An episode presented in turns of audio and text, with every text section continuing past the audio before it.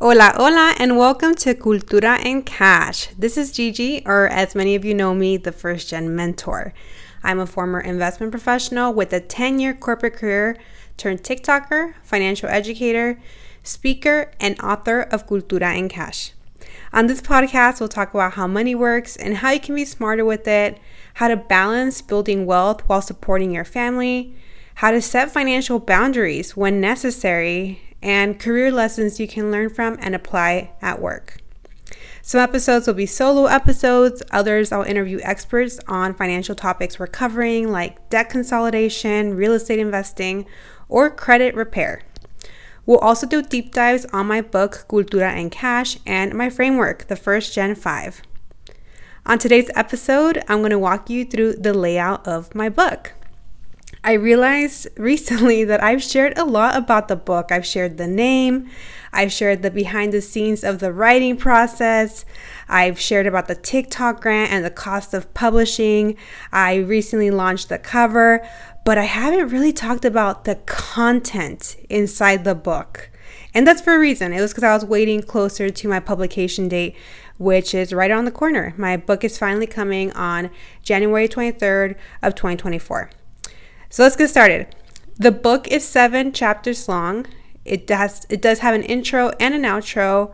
It sounds short at first when you hear just seven chapters, but trust me, it's it's not short. it's an over 250 page book and I'm going to walk you through every chapter and give you a brief overview of what you can expect. So, in the intro, just like it sounds like, you're going to be introduced to the content of the book. And the intro was really actually hard to write because there's a lot of pressure to make it eye grabbing and captivating because I've picked up so many books that couldn't capture my attention even though they look promising the the, the cover the message the author but I started the intro and I'm like, uh, this is not it, right? So I had a lot of pressure to knock it out of the park. And um, I spent a lot of time on it. and you know, an intro should be quick and sweet, but again, it's impactful. So I knew it mattered. Um, but once I got it down, I really am proud of what was cooked up together. So basically, you're going to learn why I decided to write the book, why it's needed in our community, how my message has not been covered in any personal finance book. And I know that because I read over 50 personal finance books and I have yet to read one that addresses how to navigate your money with family in mind because that's very much the experience of the first generation American that not only do we have to build wealth for ourselves but often we have to support others whether it's our uh, our aging parents or siblings or even grandparents. So I explain all of that in the intro and I think you're to love it. Then we start with chapter 1 which most of their money books you get straight into the nitty gritty of like okay this is what a Roth IRA is this is how you start budgeting. They get into like the ABCs of personal finance. That is not what I did. And I'm happy that I didn't do that. So, actually, the way that this is structured is chapter one and two are more about mindset, and you're going to see why in a bit. And then chapters three through seven, those are very practical practical and actionable and very much like money education. So let me walk you through chapter one. So, chapter one is called a different starting line. and if the title doesn't give it away, you will find out in this chapter that our money experience as first generation Americans is very different than your average middle class white American. I will explain how the advantage of having access to financial knowledge by their parents or other family members uh, puts them ahead in the race to financial wealth and how the privilege, the generational wealth that they also get transferred to them also gives them a leg up in life. Both things that not only do we not have, but in addition to that, we also have to financially support people that matter to us, which is something that a lot of these other privileged folks don't have to worry about. And I actually created uh, three archetypes to convey this. I'm really fun. I'm really excited for you guys to read through these three archetypes. They're called Privileged Patty, Average Amy, and First Gen Gina. And uh, just to give you a heads up, you know, I have had beta readers read this portion of the book. If you don't know, a beta reader is um, your ideal target reader that gets to read the book while it's still in the middle of the book writing process. So they, they're able to shape the writing because they'll give you feedback. And I had five beta readers. Shout out to my beta readers. I love you guys so much. I gave you a little shout out in my book too in the acknowledgement section. But um, across the board, I heard from my beta readers that this section was a little tough to get through, and that's okay. You know, take your time reading through it, but it's important for you to really understand how some people have a leg up in life because you might think that you already know, but you don't really know. And you'll see what I'm talking about when you get through that chapter. Um, enough of a tease there. I'll move on to the next chapter, chapter two how our cultura affects our money experience. So, this chapter, you know, oh my God, again, a little behind the scenes on the writing process. I was dreading writing this chapter because I knew it was going to be hard because this is a part where we have to unlearn a lot of the stuff we were taught about money by our family. And part of that feels like you're betraying your cultural values. But I explain why that's not the fact, why that's not the case. And I actually, you know, like I said, I was really struggling to write it, but when I actually came down to write it, I was like super excited. So it was really weird. And my book coach was like, What? I thought you were scared of that chapter. I'm like, Me too. But it just like poured out of me. I, it was. It, it was intimidating at first, but I think once I was ready to dig in, I poured it all out. And yeah, basically, you're going to learn in this one some of the um, immigrant money habits that keep us broke you know, there's a lot of beautiful things about our culture, but there's also a lot of harmful things that have a negative impact in our money experience. And it's important to be real about it. And if you guys follow me on socials, you know I like to keep it real. I'm not going to sugarcoat anything. And sometimes people don't like it, and I get haters in the troll section. And I'm sure I'm going to get some bad reviews for some of the things I said in this specific part of the book. And that's okay. You know, I'm not everybody's cup of tea. But um, this is definitely one of my favorite chapters, uh, chapter two, how our cultura affects our money experience. And again, there is no other money book in existence that I know of that discusses how um, immigrants, uh, the way that immigrants handle money, and then they then pass on that th- those skills to their first gen children affects how those first gen first gen children then um, uh, interact with money as adults. Um, hopefully, it's a good little teaser. It's it's a good one. It's a really good one, and I will also introduce you to my method for setting financial boundaries, which is called the Quiero y Puedo approach. I am so proud of this method. Um, financial boundaries is something that I very much consider myself an expert in because unfortunately I've had to learn the hard way from dealing with family.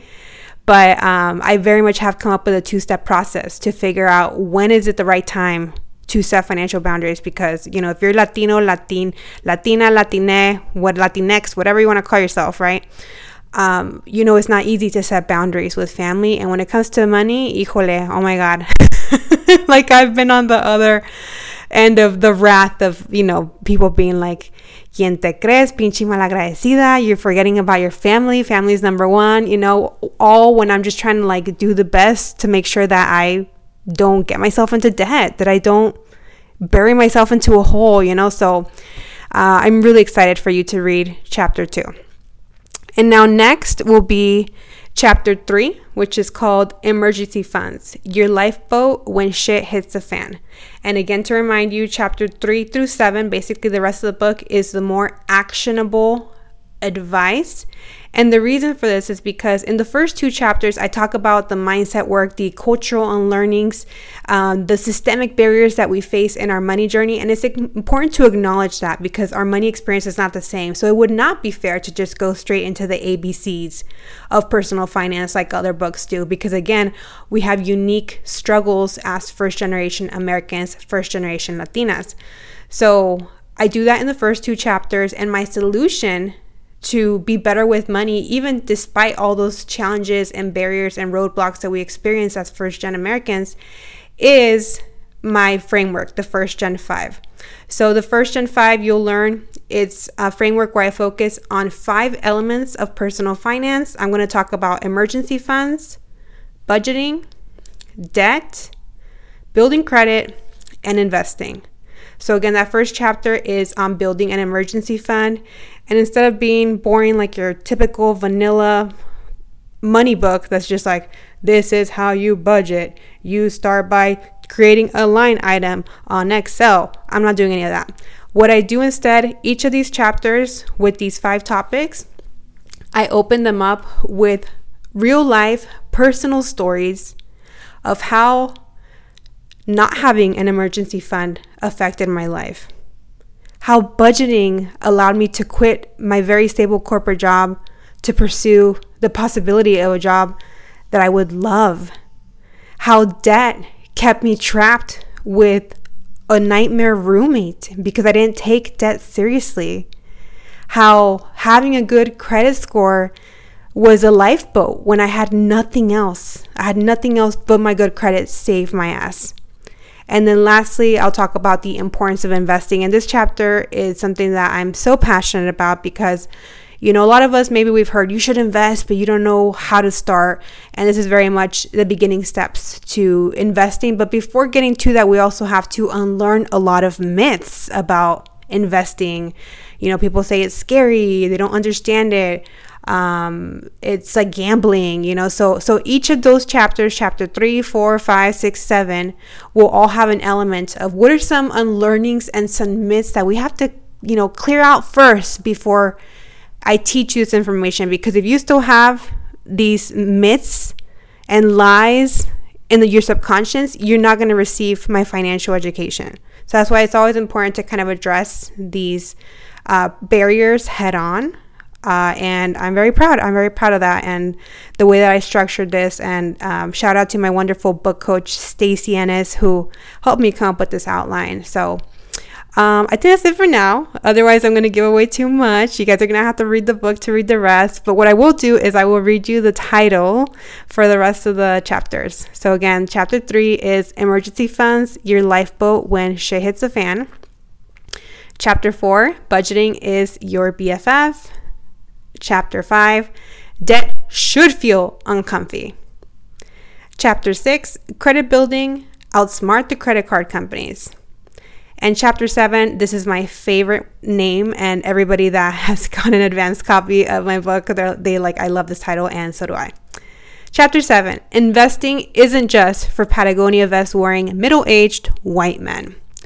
And then lastly, there's an outro where I kind of give next steps on where what you can do to continue your money education and your money journey and how to share financial knowledge with others. And I have an acknowledgement section at the very end, which is basically an area where I get to thank the people that helped me uh, write this book in some way or another. And it was a very heartfelt uh, part of the book, so I really hope that you get to read it. Uh, but anywho, uh, that's it for now. I poured my heart and all my financial knowledge into this book to help people like you, first gen Latinas, and other first gen professionals make smarter money moves with their family in mind. Uh, remember, the book will be available on Amazon, Barnes and Noble, Bookshop.org, and other online retailers starting January 23rd, 2024, which is very, very soon. In the meantime, visit culturaandcash.com to learn more about the book. There's also a waitlist there where you can sign up to be reminded once the book is available. Thanks for listening. Hasta la próxima.